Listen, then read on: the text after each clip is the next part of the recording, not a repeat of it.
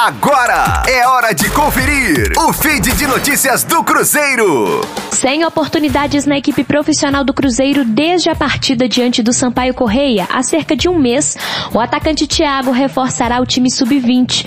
Com a chegada de Thiago ao time sub-20, quem perdeu a posição de titular na equipe comandada por Gilberto Fonseca foi Vinícius Popó. Ele havia iniciado entre os 11 em todas as partidas do Campeonato Brasileiro da categoria até aqui. Apesar das chances, ele não teve desempenho destacado. Marcou quatro gols em nove jogos, sendo dois de pênalti.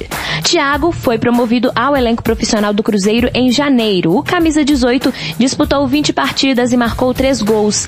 Thiago até chegou a receber consultas de clubes europeus e foi tratado pelo Cruzeiro internamente como uma das promessas que poderiam render uma quantia importante em curto prazo. Rosane Meirelles com as informações do Cruzeiro na Rádio 5 Estrelas.